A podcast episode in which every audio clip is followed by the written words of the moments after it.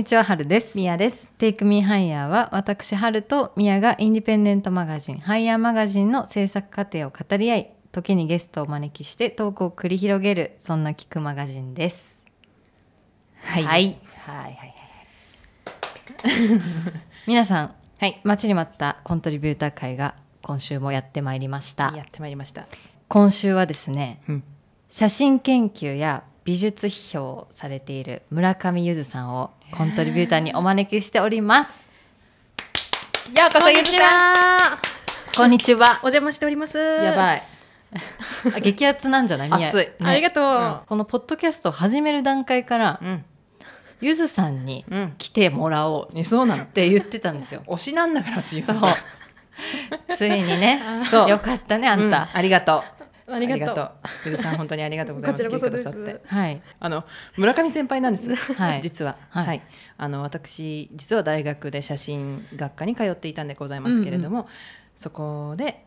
ゆずさんが助手さんとしてある日春現れてくださいまして、私本当にゆずさんがいたことでラッキーだったなと思う学生生活を送らせていただきまして、ね、はい、なので学年をかぶってないんですけど、ゆずさんも写真学科をご卒業されて、そうだね、はいはい、無事じゃあまあ先輩であり、はい、助手の先生であり、そう、もう結構メンターって感じかも。そっか、うん、照れちゃう。やだ。でも本当に卒生の時とかも、うん、そうだね、最もまともに会話した方って感じかも。まあやばい、なんか学校のことあんまり良くないみたいな言い方しちゃったかもしれないけどでも本当にそうだと思う、うん、そもそもじゃあゆずさんが写真学校を志したところからちょっと聞いていけたらいいかなってそう思うんですけど、はい、村上ゆずと言います、はい、よろしくお願いします。お願いします、はい、私は、うん、大学その、まあ、ミヤと同じ、うん、その写真勉強する大学に入ったんだけど、うん、その時はね、入る時はなんかね、まあ、実は全然違うこと勉強したくて、別の大学が第一志望だった。多分ミヤもそうだったって、うん、そうなの、うんうん、受験大失敗してあの学校行ってるから私、うん、私も失敗、うんうん、どっちかっていうと、そうで、まあでもなんか中学高校はもうめちゃくちゃなんか雑誌が好きだったの。そうだからなんかそういう意味ではなんかもしかしたらちょっと通じる部分がお二人とあるかもしれないんだけど、うん、なんか雑誌がすごい好きだったから、雑誌とか作ったりとかなんかするってなったら、なんかカメラマンとかなったらいいかもぐらいの感じで、そうだった、そうそう、で写真学科に入ったの、うん、でももう4月の1週目のさ、最初の授業ってさ、うんうん、自己紹介会じゃん、うん、自己紹介会でしたねあれは、うん、オリエンテーションとか。そうそうで、なんかそのクラス分けが結構あったんだけど、うんうん、でそのタイミングでもうなんかね、私は別に高校の時はその見るのはすごい好きだったけど、あんま写真別になんかわざわざ、まあフィルムカメラ使ったことはあったけど、うん、でデジカメも持ってたかな、ちょっと分かんないぐらいの感じで、うんうんうん、全然撮ってなかったの写真とか別に、うん、でもなんかいけるかなっていう感じで、いや分かる分かるほぼそうだよね、うんうんうん、で入っちゃったわけ、うん、でもその本当1週目の授業でなんか、あ、私は下手な方だなって、なんかこう直感的に、写真はあんまり多分私は上手くない方。すごい早い判断、うん、私1週間目ぐらいの時入る学校間違えたかもってめっちゃ思ってた。でもまあ同じ気持ちだよね多分でだから私が写真下手だし、でなんか周りの人がいっぱい写真はうまいし、うん、でなんかこの人たちがきっと写真家として生きていくんだろうなみたいな、で写真家になるとかフォトグラファーになるみたいなモチベの持ち方が全然違かったわけ。うん、わかるなんかこれに絶対なりたいみたいな気持ちは全然なかったから、うんうん、だから大学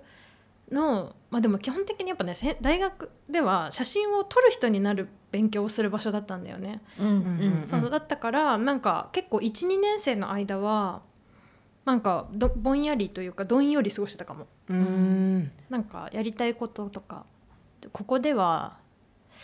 どうしようかなみたいな、なんか私はここでは多分なんて言うんだろう、一番にというか、なんかいい成績とかそういう風にもなれなそうって思ってた。気づきもう早くそんなことに気づいちゃったってことですもんね、うん、そう超早かった。そうだから今言われてて、そう自分の学生生活も思い出してった時に、やっぱ専門性がすごい高いからこそ熱意もめっちゃ持ってる子たちがすごいいた時に、全然なんか気持ちとして負けるっていうか、うんうん、あ全然叶わないやつだってなって、なんか、うん、ずっと一人だけ体験授業やってるみたいな感じだったかも。あ、そうそう、だからさ、萌子さんがさ出てたじゃん。うんうんうん。あ、ロムの。そうそうそうそう。はい、最初の方のコントリビューター、はい、で、玉川萌子さん、萌子とがさ同級生とかだから、そうだよ、みんなにそれ言いたかったの忘れてた。すごい、そうモチベが全然違うわけあ、そうなんだ、うん、そうよね、うん、でもそういう子もやっぱいて、うん、でも私はちょっとだからなんか取る方じゃないかもやっぱとかって思ったね、うんうんうん、でっていうのが 1,2 年生ぐらいだった。今はでも写真論やってるじゃないですか。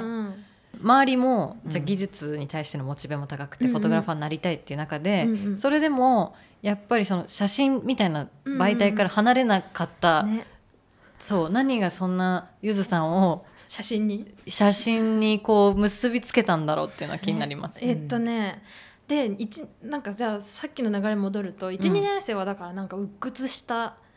なんだろう、大学の授業とかそのなんだろう実技の授業とかに対してはもう結構なんかどんよりした気持ちで、でもなんか友達と遊ぶのはすごい楽しくて、うん、なんかそういう感じだった。大学の2年生とかは特にそんな感じ、うん、で3年生になってさエコダになるじゃん、はい、キャンパスが、はい、でエコダになったタイミングぐらいで座学がちょっとこうレベルアップするんだよね。確かに、うん、で、うん、そうかも。その座学がすごいまず楽しかったのと、うん、でその時もまだ一応うち その大学ってさ卒業制作を作って卒業する人がもう 9.8 割ぐらいなの、うん、あうちと一緒だ、うんうん、でだから私も一応作品作って卒業しようとは思ってて、うん、でまあなんかそれでいっぱいその、作品とかは、まあ、授業でもいろいろ見てた時に、うん、なんかそのソフィー・カルっていう作家、うん美術作家っていうか、まあ、写真家の作品を知って、うん、でそれはその人が、ソフィー・カルが自身が作品を撮ってない写真を撮ってない作品だったんだよね、うん、だからそのでもソフィー・カルの写真としてそれが扱われてたりとかするっていうのが結構面白かったの。その、うん、自分が撮ってなくても写真作品っていうのが成立するんだなとか思って、でそういうその写真作品はどうしたら作品になるのかしらみたいなことに興味を持ち始めたのが、うんうんまあ、3年生ぐらい。そのソフィカルの時の写真は、うんうん、過去の写真を使ってたとかそういうことなんですか。あ、ベネチア組曲っていう作品があって、うん、でなんかその作品は、うんうん、まずソフィカルが、男を尾行してその記録をずっと、うんうん、つけるみたいな写真となんかそのテキストでこうつけるみたいなやつなんだけど、うん、でソフィー・カルはその逆バージョンみたいなのもやってて探偵を雇って自分をずっとつけさせるみたいなのをやったという、うん、でその探偵だからさ、うん、その別に写真家でもない人で、うん、でその人が撮った写真がソフィー・カルの作品として成立してるっていうのはどういうことなんだろうって思って、うん、こういうスタイルでだったら作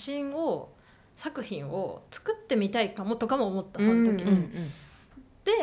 でもそれをそのソフィー・カルのそれをソフィー・カルの作品としているタンタの探偵が撮った写真をソフィー・カルの作品としているのはなぜなんだろう。どうやら美術とか写真とかというのは理論があるようだ、うんうんうん、みたいな風になってきたのが、大学3年の時みたいな感じで、うんうんうん、でそっからそういうタイプの本とか美術の本とか理論とかみたいなことが楽しいなってなってきた。自分のアプローチ方法を見つけられたみたいな、うんうん、あそうそう、その写真はさ、うん、なんか私はもう運動神経のものだなって思ったの。その周りの子たちが撮ってるやつは、うん、なんかその一瞬の本当のなんかこうもう決定的な瞬間をパッてこう捕まえるみたいな感じの、うん虫取りの速さみたいな感じの運動神経がある人がなんか素晴らしい一瞬を抑えられるんだなみたいな風にもうその時はもうそうとしか思ってなかったから、で私は運動神経良くないわって思ってて、でも多分ソフィカルのその作品は運動神経ではどうやらなさそうって思え、しかも他人に委ねてますもんね。そうそうそう、だからなんかそれならなんかやりたいって思ったのがきっかけでその後、卒業制作自分で作ることになって、で卒業制作もなんかまあそういう感じのというか結局自分ではシャッターを押さなきゃいけないような感じの作品だったんだけど、うん、でまあなんかそれに自分の卒業制作についてなんかこう人にこう話したり親に話したりとかする時にやっぱ足りなくて、その自分の作品を説明する言葉が。うんで、あ、足りないなみたいになり、もうちょっと勉強したいなってなって大学院に行くから文章を書くが始まるかな。でもそれって最初に自分の作品が説明できてない、言葉が足りないって思ったところから始まってるじゃないですか、それは。でもその後もゆずさんが自分の作品を作ってそれをちゃんと伝えられる言葉が欲しいっていうことではなかったってこと？もう写真を伝える言葉だったのかな。あ、そっかそっか、確かにね。そうだね、なんか自分の作品っていうものを作ることがやっぱそこまで楽しくなかったんだと思う、なんか、まあ、自分の作った卒業制作は好きだったけど、なんかそれがなんて言うんだろうな、自分の作った作品は割と好きでいられてるけど、まだその大学生時代に作ったやつはね。いいですね、それは。そうそう。でもなんかこれからも作りたいとか思わなかった、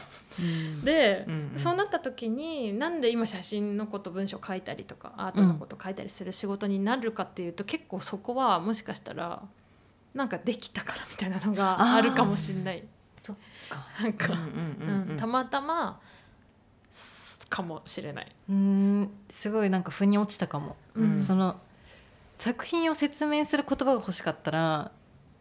そっちに完全にいかなくないって思っちゃうんですよ、私とかは。なんかすごい私は感覚の人間だから、それをうまく言葉でも表したいっていう気持ちはすごいあるけど、あくまでそれは自分の作るものを説明する言葉っていう考え方になるから、その後ゆずさんが自分でものづくりの人になってないっていうのも、なんかどういう感じなんだろうと思ってたんですよ。もう得意だったってことですよね、なんかそっちが。なんかなんか好きでやりたいこととさ、得意で好きなこととさ、なんかできるけどまあまあ好きみたいなことがさ、あったとしたら、なんか、まあ、それのちょうどいい塩梅のところに落ち着いたっていう感じな気がする、完全にその写真から離れるわけでもなく、でも自分が作るわけでもないけど、それを読む言葉、自分に一番ストレスがなく頑張れることみたいな感じだったのかなっていうのもあるし、あとまあなんかそうね、あとやっぱなんかなんていうんだろう、いいねって言ってもらえることがちょっとずつ増えてったとかもあるかも、その写真についての書いたもの。まあ、でも確かに一番最初に自分がその写真的な運動神経が悪いって思ってるとこから始まり、言葉が必要って思って勉強したけど、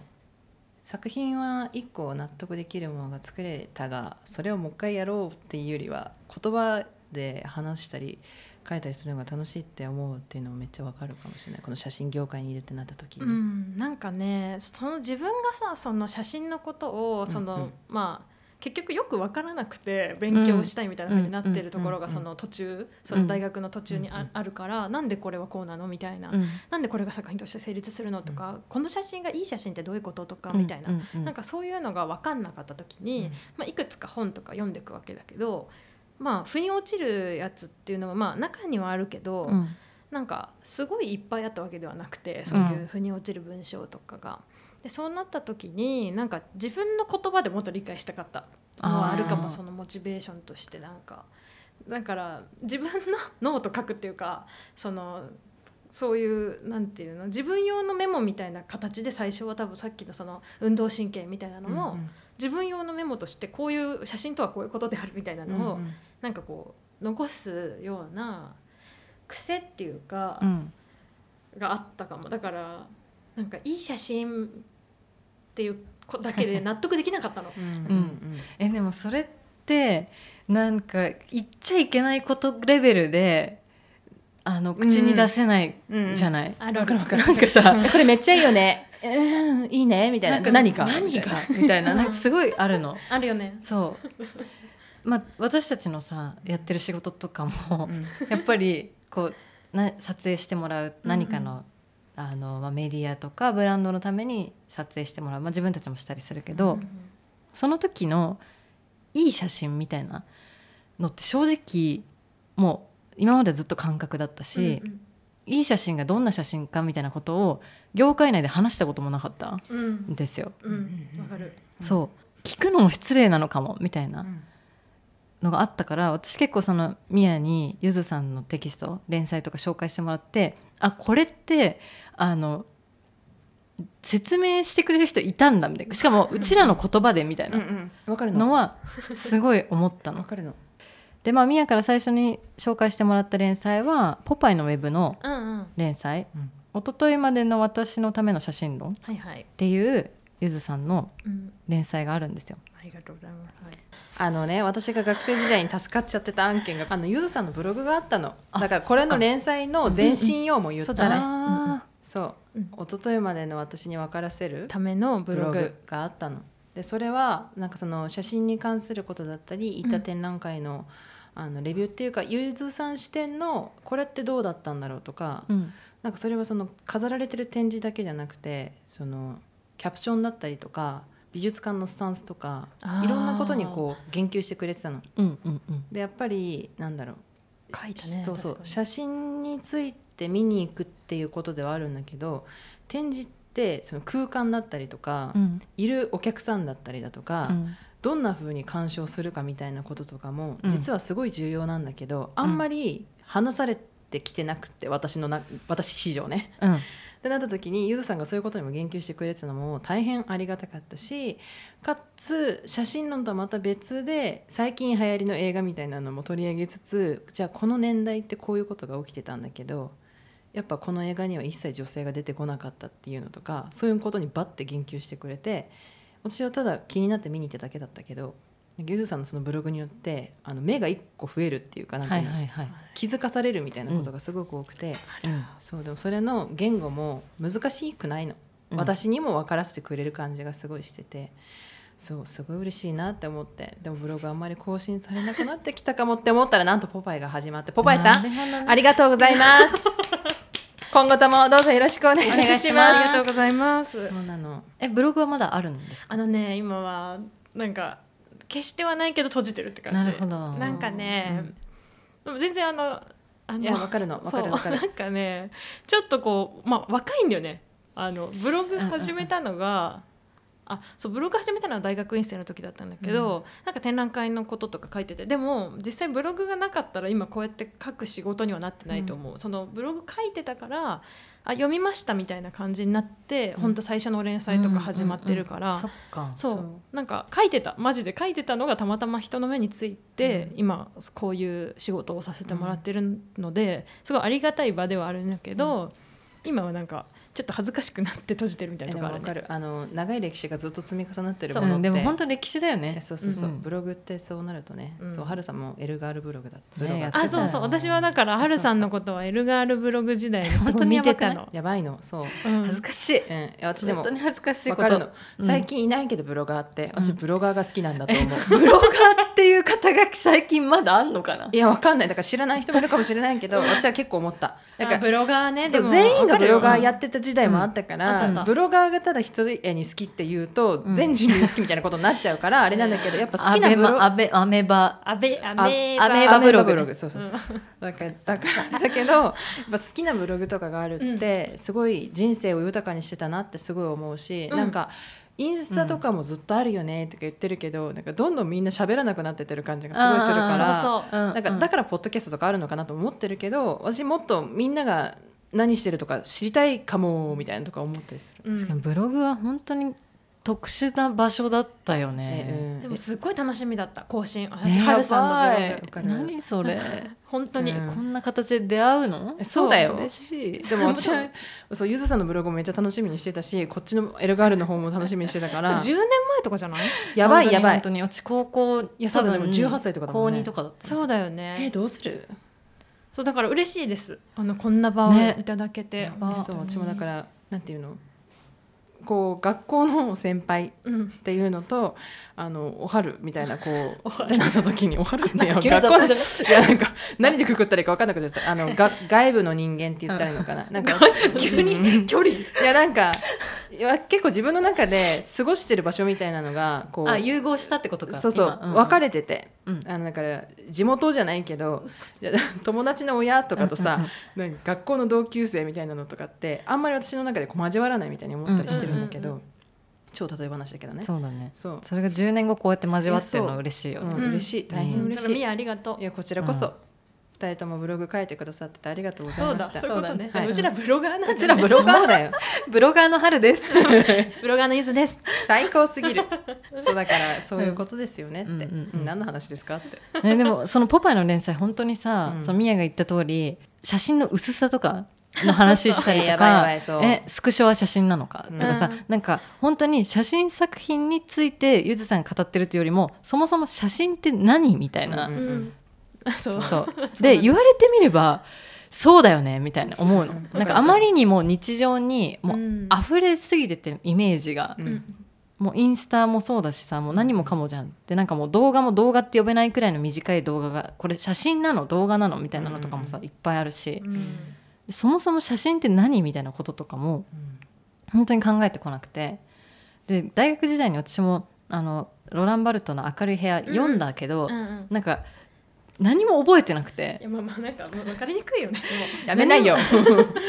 そうそう、何も覚えてないんだけど、マザコンの話だから普通。だから私聞いた今の聞いたよ。あれマザコンの話だからって、うん、これ言う人が大学にはいないわけ。わかるよ。だけどゆずさんが急にそういうこと言ってくれるもんだから、うん、待ってそういう話だったっけみたいな感じになって、そう読んでいいのみたいなことだよね。そうだからそうでそう。2022年5月31日に上がったすごい細かくとびっくり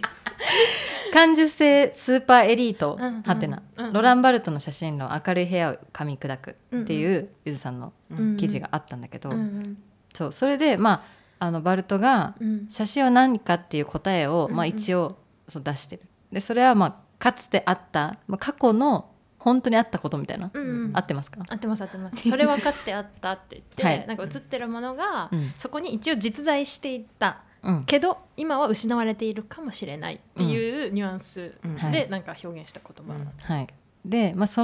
それ自体も今 AI とかいろいろ出てきて、うん、その定義がどうなんだみたいな話もゆずさんしてるけど、うん、でその後写真に抱く関心や感動のあり方が2つあるみたいな話をゆずさん書いてるじゃないですか。バルトの言ってた、はい、ストディウムとそのプンクトゥムってその写真を見た時のに得るこうなんか感じ、なんか写真見た時にこんな感じするよねっていうのが2個あるっていうふうにバルトが言ってて、うんうん、で1個の、 その、ストディウムっていうのは写真を見た時になんか情報として摂取するものっていうか、うんうんうん、なんかその例えばその記事の中だとなんか街に野生の猿が出たっていう写真の話をしてるんだけど、うんうんうん、なんかその写真を、まあ、なんか想像した時に、うん、その猿を捕獲しようとするその職員の奮闘みたいな、うん、その写真だったりとかすると思うんだけど、うん、その職員がなんか猿とこうやって奮闘してる、うん、イメージ今多分湧いてくれてると思うんだけど、うんうん、それ状況みたいな、そうそう状況、うん、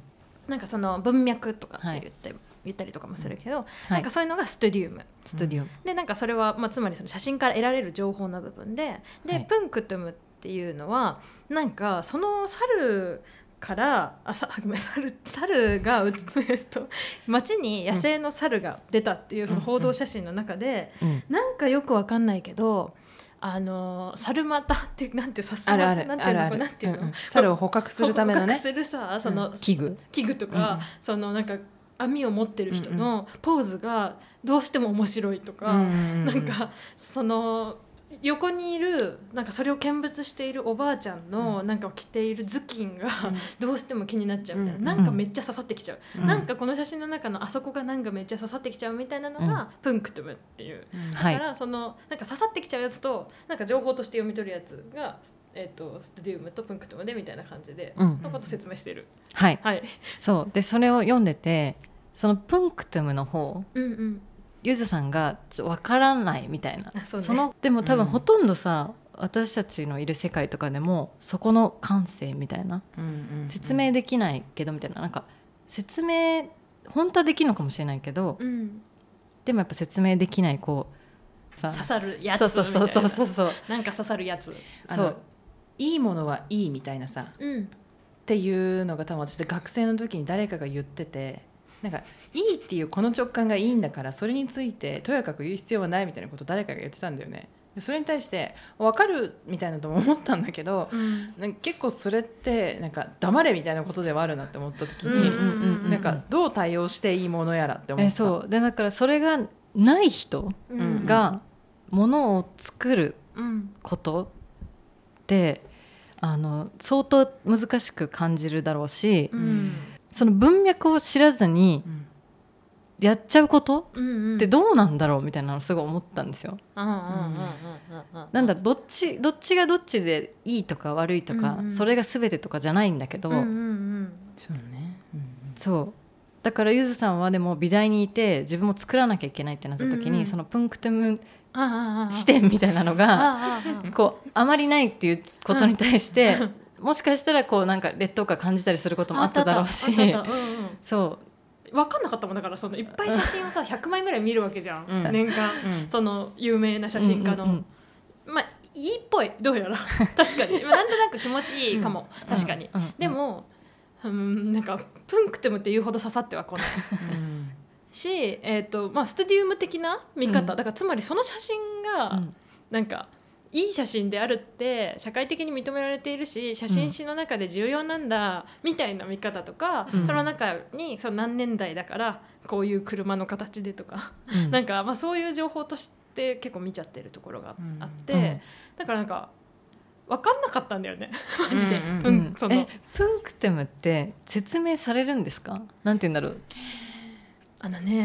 なんかちょっともしかして私が、うん悪い学生だったからかもしれないけど、うん、授業の中で明るい部屋の話したことってあんまなかったと思ってて、うん、で写真論っていう授業はなくて、うん、写真論っていうタイトルの授業はなくて、うん、なんかいろいろなまあ授業が あるんだけど、なんかそれを引用して説明された覚えはなくて私はね、うん、私も多分悪い学生だからなんだけど多分なくて、まあでもね本当にね多分ねないと思う。うん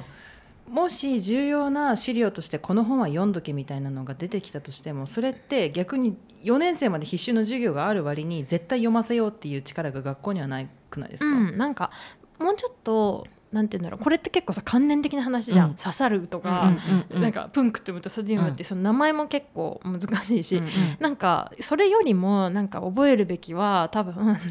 何年に写真が発明されたとかみたいな方だったりとか、うんうんうん、はい、本当そうでした。なんかそっちの方、なんかもうちょっと歴史って言った時にみんなが理解、うん、想像できる教科書的歴史、うんうん、みたいなものとか、そこで言われてた、なんとか主義みたいなのとかがあるんだけど、うんうんうん、写真の中にも、うん、なんか一応なんとか主義とかでこうどんどん移り変わっていくんだけど、うん、なんかそれぞれのなんか特徴と代表的な写真家とか、うん、みたいなぐらいの感じだった気がしてて、うんまあ、私はそれはなんかそれなりになんていうの、写真史の全体的なこう大きな流れをつかむのには今は役立ってるなって思うけど、うんうんうん、当時はあんまり覚えてないねその話されたことって、うんうん、ゆずさんはアートもやっぱり見るんじゃなくて読むっていう風におっしゃってるじゃないですか、うんうん、そうだからそれがこう写真になった時にそのプンクトゥム概念が出てきた時に、私これってその読むがみんな違う読みになるのは写真業界の中でなんかどういう風に共有されてんだろうみたいな、うん、あ写真は多分どっちかっていうとそれこそ見るより読むっていうのその読むっていう方が全然行き届いてないかもしれない、うん、写真の方がもうちょっとその見る側も運動神経求められてる気がする。そっか、なんかいいみたいなのもっと、うん、待って今何があったのみたいなそうなんかいいすごいいいみたいな、うん、でもさ多分その仕事でも多分そうだと思うんだけどなんかさアート作品の方が多分もうちょっと言語的な説明みたいなものがあるけど、うん、いわゆる商業的なそのコマーシャルの写真とか雑誌に載るような写真とかって、うん、なんかいいよね、うん、みたいな感じで言っちゃうから、それって本当感覚の部分で終わってる話がね。でもまあ多分みんなでなんとなくはコンセンサスは取れてると思うんだけど、うん、理由ははっきりしないみたいな感じのことにはなってるかなという気はする、うん、アートもさそのなんていうかその作品によってはね全然その読みみたいなものが全然ないアートっていうのもあると思う。そのなんか 目がちょっといい気持ちになったなっていうだけだったりとかっていうのもあるし、で写真の中でもさっき私が話した、ソフィカルみたいなやつは、読む方で、そうですね、そうそうそうで、ただ写真の方にもそういうのもあるし読む写真もあるけどなんだろう、多分私たちが日常で最もたくさん接してるタイプの写真は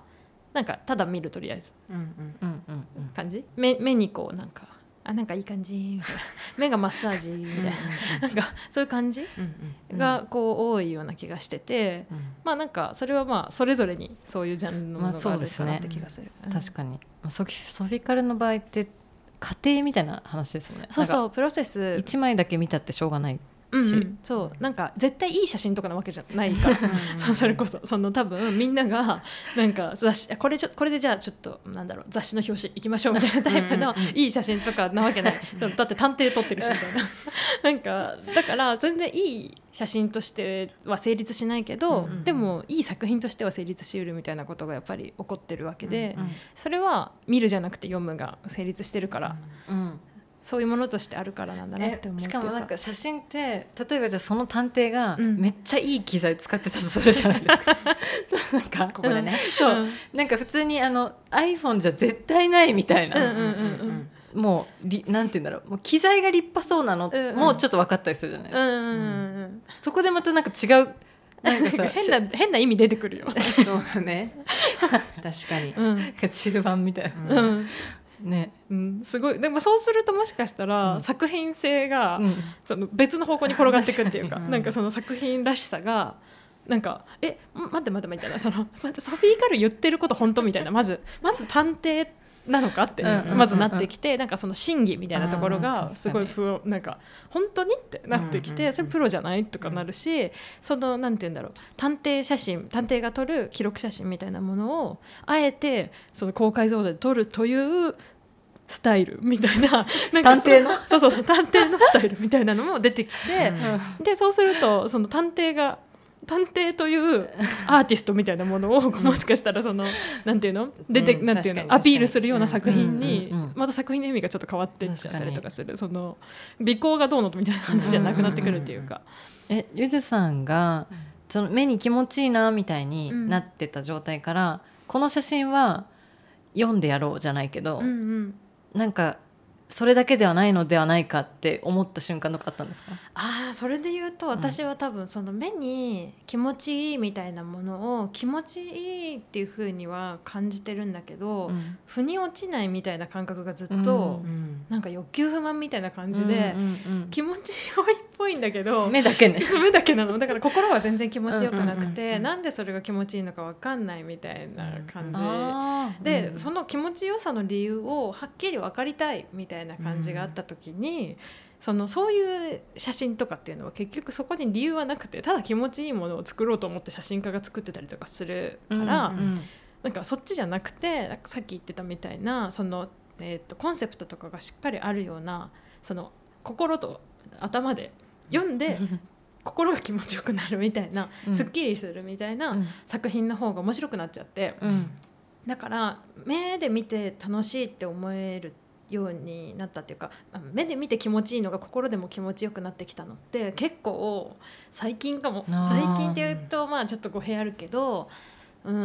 れこそ助手とかやってる間に結構学んだこともある。おーとか言っちゃった、うん、そう、それはゆずさんが自主的に学んでたってこと？まあでもさ、本当にさ、学生のさ写真をさ山ほど見るじゃない、うん、見た時にいい写真だなって思うものってやっぱり学生の写真でもあるわけ、うん、でそれをいいっていうのはさっき言ってたみたいに目がなんか気持ちいいって、うんうん、でもこの学生のこの子の作品がなぜ良いのかみたいなことを、まあ、その頃には大学院も出てるから、なんかもうちょっとこうなんて言うんだろう、言語化、自分のための言語化ができて考えられるようにちょっとなっていて、そうだね、うん、そんな気がする、うんうん、だからちょっと整理ができるようになってきた、うん、だからなんか気持ちいいって感じることも目が気持ちいいって感じることもそれだけでもいい写真なんだよっていうことを自分が納得できるようになったっていうのもあるかも、うんうん、納得させられるようになった、うんうんうん、でもゆずさんはいつだってそのもやもや、自分の中のもやと戦ってますよね。連載の名前もそうだけど、確かにね、なんかさ、おととい来やがれって言葉あるじゃん、うん、あれって二度と来んなっていう意味だけどさ、うん、なんかそういう要はなんか二度と出会えない、うん、その何か新しいこと知るってことは、うん、二度と出会えなくなることだから、うんうん、でもその時の自分には戻れなくなる。そうそれが言いたかった。そういうなんかこうなんていうの自分の中での型の付け方っていうか、うん、その片付け方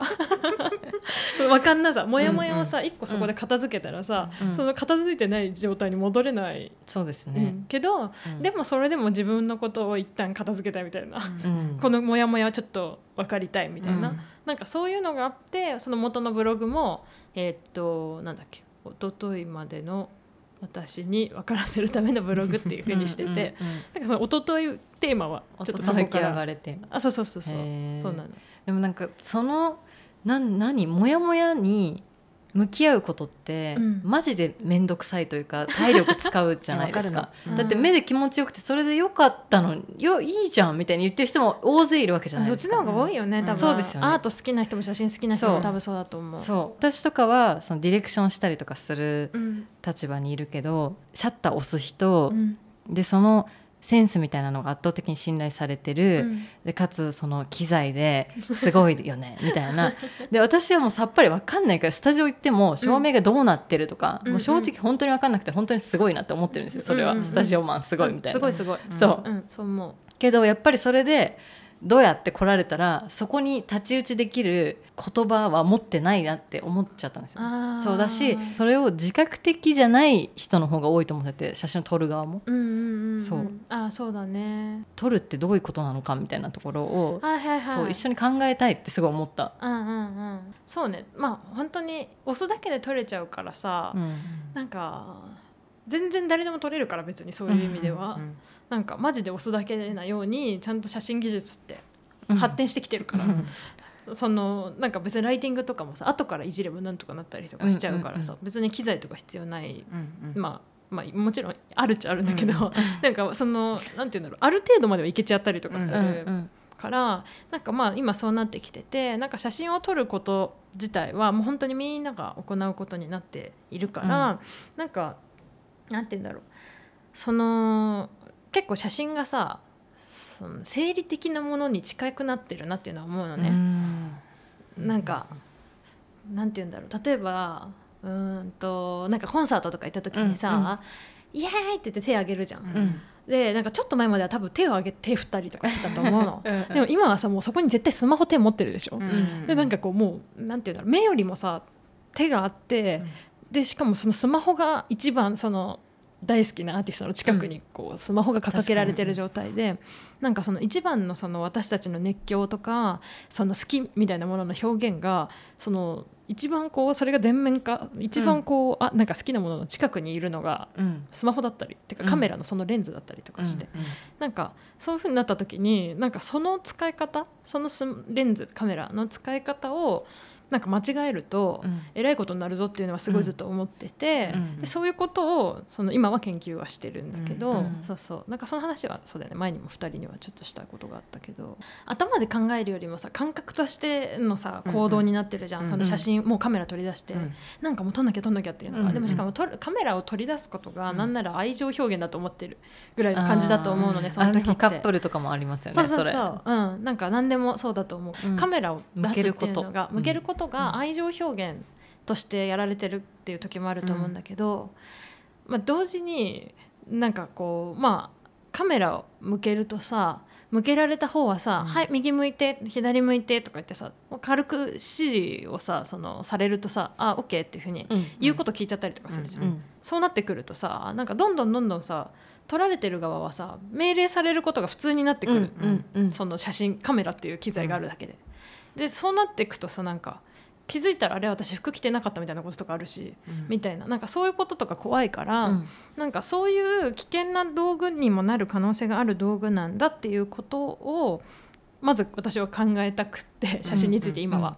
うんうんうんうん、なんかそういうこと考えてないとその写真家とかフォトグラファーっていう職業の人ってなんか無条件になんかパワー持っちゃうし、ねうんうん、なんかそこをすごいなんかうん、だからなんて言うんだろう作品の中にそういうものが作品の中でそういうものを見つけるのってすごく難しいことだと思うんだけど、うんうん、完成されてるものがすごくこうなんて整えられてたりとかすることもあるから、うん、発見しにくかったりするけど、なんかそれはなんかフォトグラファーと写真家の倫理として、うん、知識として守っていかないといけない道具にもうなってるよって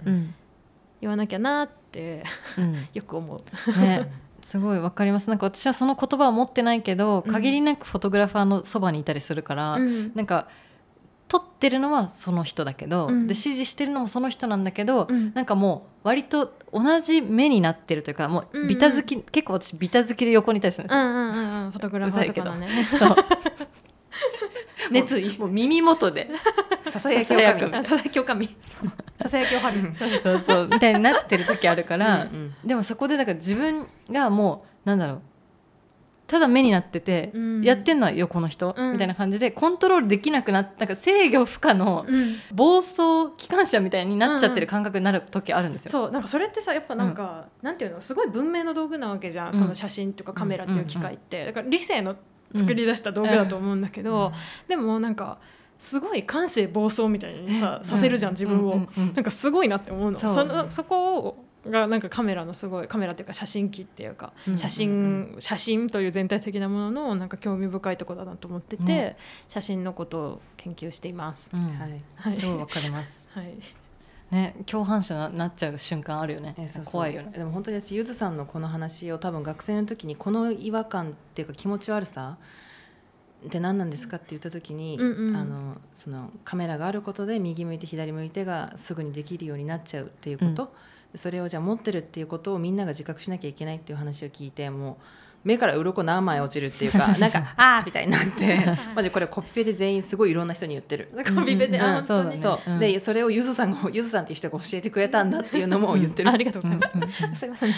い、そうだから聞き覚えのある人もいるかもしれませんが、そう、うん、ゆずさんすごい雑誌好きだったって言ってたじゃないですか、うんうん、まあ、雑誌ってファッション写真載ってるじゃないですか、うんうんうん、そうだからファッション写真とかって、うんうん、目に気持ちいいが圧倒的に多いじゃないですか、そうそう、うん、そう文脈とかじゃなくて、うん、それはゆずさん的にはどうだったんですか？あ、そうだから、うん、ファッション写真に関しては、うん、もしかしたら服好きだったのもあるけど、うんうん、それなりに楽しく見れてたのかも。あとなんかコーディネートのお手本とかみたいな意味、うん、なんか写真として見てないかもね、もしかしたら結構情報みたいな感じだったのかな、うん、そうそう、それこそスタジアムとして見てた可能性が高い、うんうん、そっか、うん、なんか目に気持ちいい、そっかなんか雑誌ってさ結構なんかまあ、それこそ雑誌という通りさ、うんうん、まあ、いろんな情報がさ、うんうん、あるじゃん、そうですね、なんか服もあるけど、うん、なんかライフスタイルというか、うん、写真のフォーマットも超いろいろです、ね、そうそういろいろあるから、うん、でなんかこの雰囲気の写真好きだなみたいな、うん、なんかそういうのとかはあったと思うけど、結構私なんかあれかも、高校生の時とかもクレジットとか見てなんかあスタイリストこの人なんだとか、めっちゃ情報系だ、あそう情報系うんうんうん、だからなんかあなるほど、そういう風に見てたかもしれない、うん、ちなみに何見てました？でもだから本当にいっぱい買ってたよ、そのなんだろうL とか、うん、L ね、はい、L ガールもよね、ありがとうございますだってなんかでもボーグとか、うん、あと私の時はジッパーとかがあったから、ジッパー、銀座、あとは、普通にメンズのやつとかも読んでたから、うんうんうん、なんかポパイとか、うんうん、メンノンとか買った時もあったし、あとファッションニュースとかみたい なんかコレクションのやつ載ってるのとかも見るの好きだったから、うんうん、その時はでだからなんか月に多分7冊多い時は毎月7冊買うみたいな感じのことが続けてた時期とかもあって、うんうんうん、あと、まあ、なんかブルータスとかそういうのもカルチャー誌とか、うん、ペンとかスイッチとかそういうのも好きだったから、うん、そうそういっぱいでもさだから全部情報だったのかも、うん、今思えばでしかも写真家はあんま覚えてないみたいな、うん、へスタイリストとかの方が見てたのかもしれない、うん、全然見てなかったでもだから、うん今こう聞いてみたら、うん、めっちゃ文献的な感じでゆずさんを見てたのかなって引用じゃないけどさ、うんうんうん、あうん、なるほど、うんまあ、でも今はさ今もファッション写真の研究とかをなんか研究の一つのトピックとして扱ったりとかすることもあるんだけど、うんはい、その時はでもなんか結構楽しんでるそのなんていうの目が気持ちいいみたいなのを、うんうんうん、ファッション写真のなんか特徴みたいなのを自分なりにこう分類みたいなのができるように、うん、なんかもうすでに整理をしてあるから、うん、そこに当てはめれば全部気持ちいいとかつ心の落ち着きみたいなのが全部整理できるようになって、うん、なんかその整理整頓と目が楽しいが、うん、両立できるように最近はなってるから、うん、今は雑誌見ると多分ちょっとまた忙しい見方になるかもしれない。違った見方しますよね、うん、きっと、うん、ゆずさんあれですよね、連載もう一つありますもんね。あ、そうですね。あ、うん、はい、ザ・ファッションポストっていう、うん、ウェブマガジンみたいなところで、今日のイメージ文化論っていう名前の、はい、連載をしてて、それはあれだね、ファッション関連だね、うん、そうですよね、うん、ファッション関連、あと人がなんか中央にいたりする感じ、うんうんうん、そうだね、アギーさんっていう、イラストレーターの人にいつも人のなんかイラストを描いてもらってて、うんうん、なんか一応なんとなく人とかことになんかフォーカスして、うん、でイメージ文化論にしてるのはなんか必ずしも写真じゃないからだった気がする、うんうん、そう、写真だけじゃないものを扱うかなって思ったからちょっと広めにイメージ文化論っていうふうに、うんうん、最初した。あ、でも戦争映画の話とかもありましたもんね。あ、そうだね、なんかそれなんか気に入ってくれてるよね、なんかミヤがなんかあのタイミングで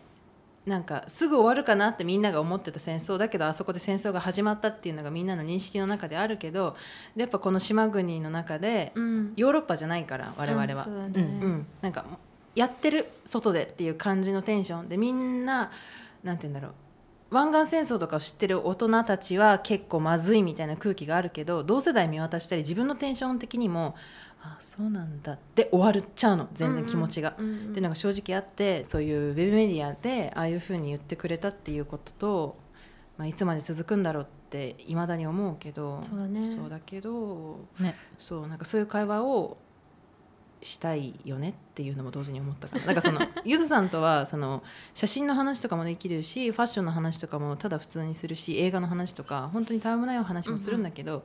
シリアスにっていうことでもないんだけど、うんうん、まあ、あらゆる話ができるっていうところで、うん、そう、みんなと話したかったりしたから多分シェアしたんだと思う、うん、あのタイミングで。一番最初ビリー・アイリッシュの、あ、そうだね、ビリー・アイリッシュの記事、うん、そう、うん、ビリー・アイリッシュの記事で、その彼女が今まではすごいダボダボのオーバーサイズの服を着て、うんうん、自分の体をのラインがどんなものかもう見せない、うんうん、隠すっていう選択してたけど、そのブリティッシュ・ボーグのファッションシュートの時に、うん、なんかすごいボディコンシャスな衣装着てて、うん、彼女がそのイメージを出した時に、まあ、彼女というかそのボーグ、うんうんうん、結構そのスラットシェーミングとかボディシェーミングがあったけど、うんうん、多分その彼女ビリー・アイリッシュとボーグチームはそこまで込み込みで考えてそのアウトプットにしてたじゃないか。書いたそれは覚えてます、はいよかったそうで、だからそういう風に社会的にめっちゃインパクトを与えられるのって、写真の美術館に飾ってある写真とかじゃなくて、ファッション写真とかでそういうことが起こる可能性ってあるよねっていうのをその時改めて思って、なんていうんだろう、すごい写真美術館とかにある写真って、うんうん、みんなの目に触れるというよりかはもっとそこに行ってひっそりと 見るもの、うん、ひっそりじっくりね、うん、ひっそりじっくりっていう感じがするけど、まあ、だからこそまあ、なんか全然別の文脈のものだと思うけど、うんうん、でもやっぱりそこのイメージに映っている体のイメージだったりとか、うん、女性像のイメージと自分の体を切っても切り離せないんじゃないかって思わせられるのはやっぱファッション写真みたいな、うんうん、ものだったりするなってその記事読んで思ったんですよ、はい、でもゆずさんがまたその別の連載で言ってたファッション写真って未来に残りにくいみたいなことも言ってたじゃないですか、うんうん、そうだからマガジンとかを自分たちで作るって言ってるうちらは、うん、どうしても多分何文脈か分かんないけど、どっちかって言ったらアートじゃなくてファッションとかそっちのよりの写真になっていくと思うんですよ、はい、でまあ、雑誌とかで物理的に形には残るかもしれないけど、それってその防具みたいに世界的にすごいインパクトを与えるようなものでもないし、うん、本当に今回はまあバイリンガルにしようと思ってるけど、まあ、1000部とか2000部とかってなった時に、うん、未来に残っていくってどういうことなんだろうとかもすごい思ってたんですよ。うん、確かにね。なんかそうビリー・アイリッシュのさ場合は、うん、そのあの時のビリー・アイリッシュであるっていうか、そうですね、グラミー賞を総なめにして、うん、まだ10代で、うん、でも、まあ、アンチみたいなのも湧いてて、うん、みたいなタイミングで、で多分彼女なりの多分その自分がボディを隠すっていうことによるその負の影響みたいなものも多分あったと思うんだよね。その負の影響に対して自分が何とかしなきゃみたいな、うん、多分そのビリー・アイリッシュみたいな体型の悩みを抱えている若い女の子たちに、そのビリー・アイリッシュ自身が服を着て自分の体を隠していることによって、うん、その自分の体は隠すべきものだっていうメッセージをそういう子たちに伝えちゃってるかもみたいな、例えばそういう反省がもしビリー・アイリッシュにあったとしたら、うん、やっぱそうであったとしても、その自分のボディはどんなボディであったとしても愛すべきものだというふうに示すっていう、うん、あのタイミングでのそのビリー・アイリッシュのなんかストーリーと考えるの決断みたいなのがあったと思うんだけど、それってその今の私たちは同時代を生きてるから、うん、そのインパクト、やっぱ現在系のインパクトをすごい享受できてると思うんだけど、うんうん、多分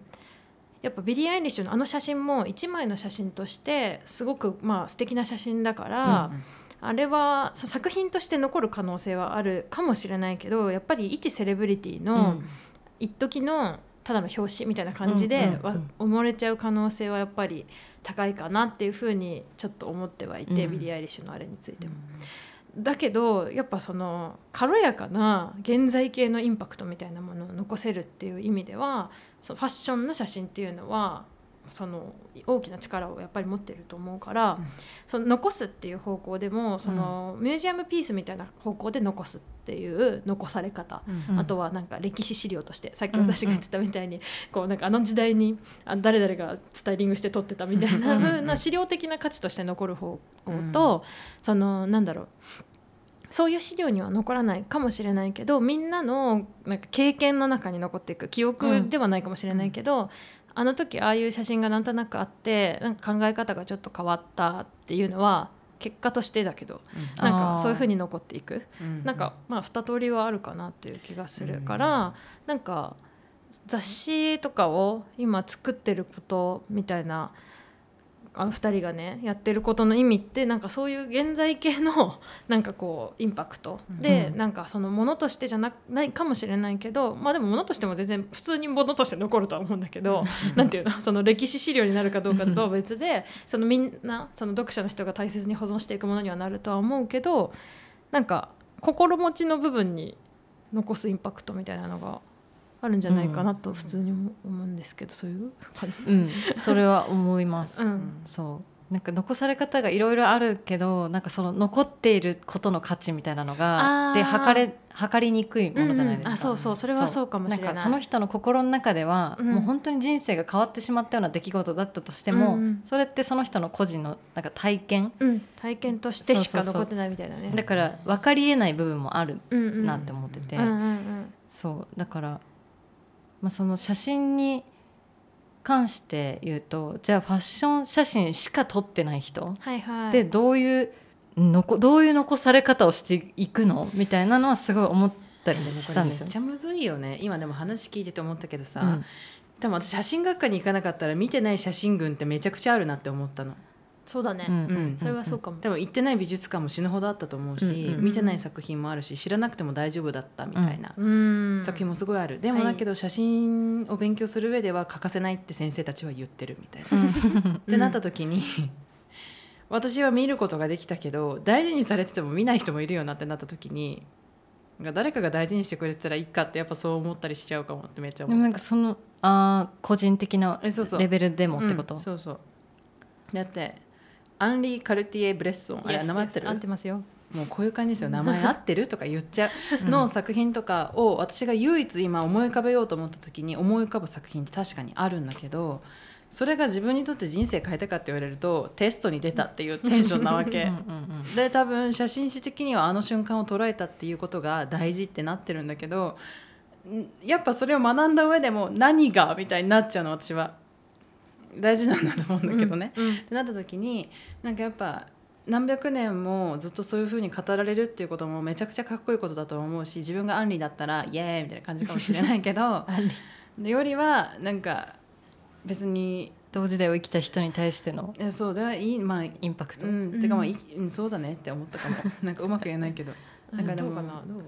なんか強くバンなのか細く吸うなのかみたいなゆずさんがさ、うん、同じファッションポストの記事で、うんうん、また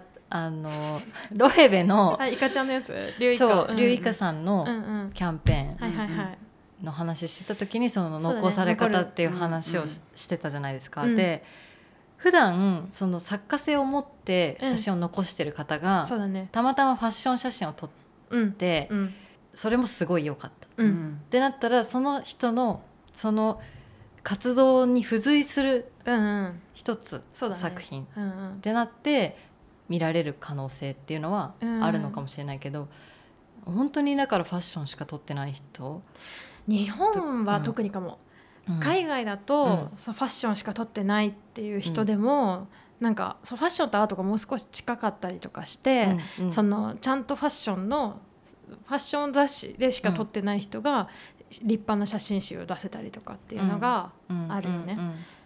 ありますよね、うん、ちゃんとまとまってたりとかするし、うん、やばい、名前忘れちゃったけど髪の長いおばさんの名前なんだっけ、ソンタグと付き合ってた人誰だっけ、アニ・リーボビッツかな、そうだ、うん、アニ・リーボビッツだ、うん、とかもそうだよね、アニ・リーボビッツもなんて言うんだろう、働き方ってとしては多分篠山騎士みたいなもんだと思うんだよね、うんうん、その横綱相撲っていうか、うん、そのいい表現、うん、だから一番その時一番イケてるモデルとか、芸能人というか、うん、まあ、セレブリティとかを取れるっていう立場にあって。でお金もいっぱい使えるみたいな感じだから、うん、もうアニー・リーボビッツが撮るとさ、まあ、なんていうんだろう、ロケーションも素晴らしいものだったりとかするから、うんうん、もうなんていうんだろう、まあ、良いものがさ撮れるわけだよね、うん、でもう自動的に多分蓄積されて残ってくる、素材が揃ってるみたいな、そう、うん、なんか全部大丈夫みたいな感じになっちゃっててでも多分特に日本の場合はなんか日本のファッション写真をそういう風に残すっていう、日本のファッションってさ、なんか例えば、まあ、防具の話にするけど、防具とかだとさ、防具っていうさ、なんか分厚い本とかさ、なんかツタヤに行ったりするとあったりするじゃん、うん、日本のファッションの雑誌とかってああいうのがないんだよね、うん、そう、うん、でだから写真家もだからなんかやっぱ日本のねファッション雑誌と写真家みたいなもののね結びつきとか、なんかちょっと業種の分かれ方みたいなのがちょっと極端なのかもなっていうのはちょっと思ってる、うんうん、なんかなんていうんだろう、まあ誰がとかっていうことではないけど、例えば今世界でなんていうんだろう、大活躍しているファッション写真家みたいな人がいたとしたら、うんうん、その人の写真をこう見せて、で割とこう器用なファッションフォトグラファーみたいな人ってすごく多いと思うの、うんうん、なんかでこんな感じでお願いしますみたいな感じで、うん、なんかこう海外のファッション写真持ってきて、でそれを見てその日本の器用なファッションフォトグラファーの人がその方向に似せて撮るみたいなことって、うんうん、まあ、すごい怒ってると思うんだけど、うん、でなんて言うんだろう、だからそうなってくると確かにやっぱ残らないんだよね、うん、そういうものは実際確かに、うん、だって本家があるからみたいな、うんはい、なんかそういうことが残念ながら日本は起こってて、だからなんか残されるっていうことの難しさは特に日本ではあるかもっていう気がする、うんうん、韓国とかも自分たちのメディアっていうのはあんまりないって聞いたんですよ、うんうんうん、その韓国でモデルさんしてる子から、そうなんだ、そう、まあ、それこそ防具とか、うんうん、まあ、デイズドとかのコリアバージョン、うん、はいはい、バザーとかも、そう、うん、はあって、そこはみんな結構力を入れてるけど、うん、そうね、そうけど自分たちの媒体みたいなのはそんなにない、インディペンデントだな、なんかインディペンデントは結構やってる人たちもいる、中にはいる、小さいグループでもなんていうんだ日本にあるマガジンハウス的なそうそうなんか雑誌そういわゆる本屋さんで買えるような、うんうん、普通の本屋さんで買えるような雑誌、うん、みたいなのは一切ないみたいな、うん、でもなんか韓国のファッションフォトグラファーは今すごいいいと思う、うん、そうですよね、うん、めちゃくちゃいいと思う何なのと思ってなんかデイズドとか本当、うんうんうん、とかバザーとかボーグとかどれもめちゃくちゃ好きですそうコリア防具とかはやっぱすごい良くて、うんうんうん、なんかね違いはねモデル の使い方かなってちょっと思う時もあって、うんうん、日本はやっぱり未だにハーフモデルってやつハーフっていう、うんうんまあ、この言葉もちょっとまああれだけどハーフモデルっていうのがちょっと傾向としてやっぱまだずっと強いからあとはまあ外国人のモデルの人、うんうん、しかもまあ白人の人がほとんどでみたいなのがやっぱ強い未だに強いですよねそうでやっぱなんか日本の人とかアジアの人とかっていうのを使うっていうのがスタンダードにまだなってない感じがする、うん、なんかそうしたんだみたいなくらいなんかそういうのがあってなんかもっと中国のファッション写真もすごい今勢いがあっていいなって思ってるんだけど、うん、なんかねなんて言うんだろうちょっと見たことのない画面を作ろうっていう気合いみたいなものがある、うん、ハングリーがある、うん、ありますねなんか普通にチョギ足とかも、うん、アイドルも撮るしみたいな、うん、作品バリバリ作るしみたいな、うん、そうなんかそこのでもアイドルやるときに自分の世界観みたいなのはもうマストみたいな作り方じゃないですか、うん、でそれを求めてるし見てる方も、うん、やっぱそれは全く日本では感じないことだなっていう、うんうん、気はします、ね、そう本当にそれが今悲しい気持ちになってきたな本当になんかなんていうかメディアの人たちの一人一人の判断とか、うん、気合いの入れ方とかで、うん、もしかしたら変えられるところかもしれないし、うん、お金が本当にないのかもしれないしっていう全部知らない気持ちになったりする時が、うん、あるかも、ね、何から変えていけばそこがその本当に残るみたいな形になっていくのか、ねうんまあ、インパクトの強さみたいなものも、うん、そのなんていうんだろう、うん、発信する側からさインパクトの強さを先にこうボリューム調整してさこうやることができると思うわけ、うん、そのビリー・アイリッシュの件とかも多分そうだったと思う、はいうんうん、なんかこのタイミングでドーンみたいなのってやっぱメディア戦略強かったと思うから、うん、そうですね。そういう攻め方みたいなの多分得意なところも日本には多分あると思うんだけど、うん、なんかねそういうのが ねでもそう考えるともう本当に全てがこう揃った段階でそうバーンってなるじゃないですか、うん、だからそのビリー・アイリッシュみたいに、うん今までのスタンスは私はこれですっていうやっぱ表明している一人の人間がやっぱりいたからこそじゃないですか、うんうんうんだからそれが日本にじゃあいるのかみたいなところもあるし、ねうん、でもそうメディアもその批判されることを恐れずに新しい表現をできるのかみたいなところもあるし、うんうん、作ったところでやっぱりその発信もうまくなきゃいけないじゃないですか、うん、そう私たちもさ作って終わりじゃなくてやっぱ届けるみたいなところでまた全然違う技術と脳みそが必要になってきたりするから、うんうん、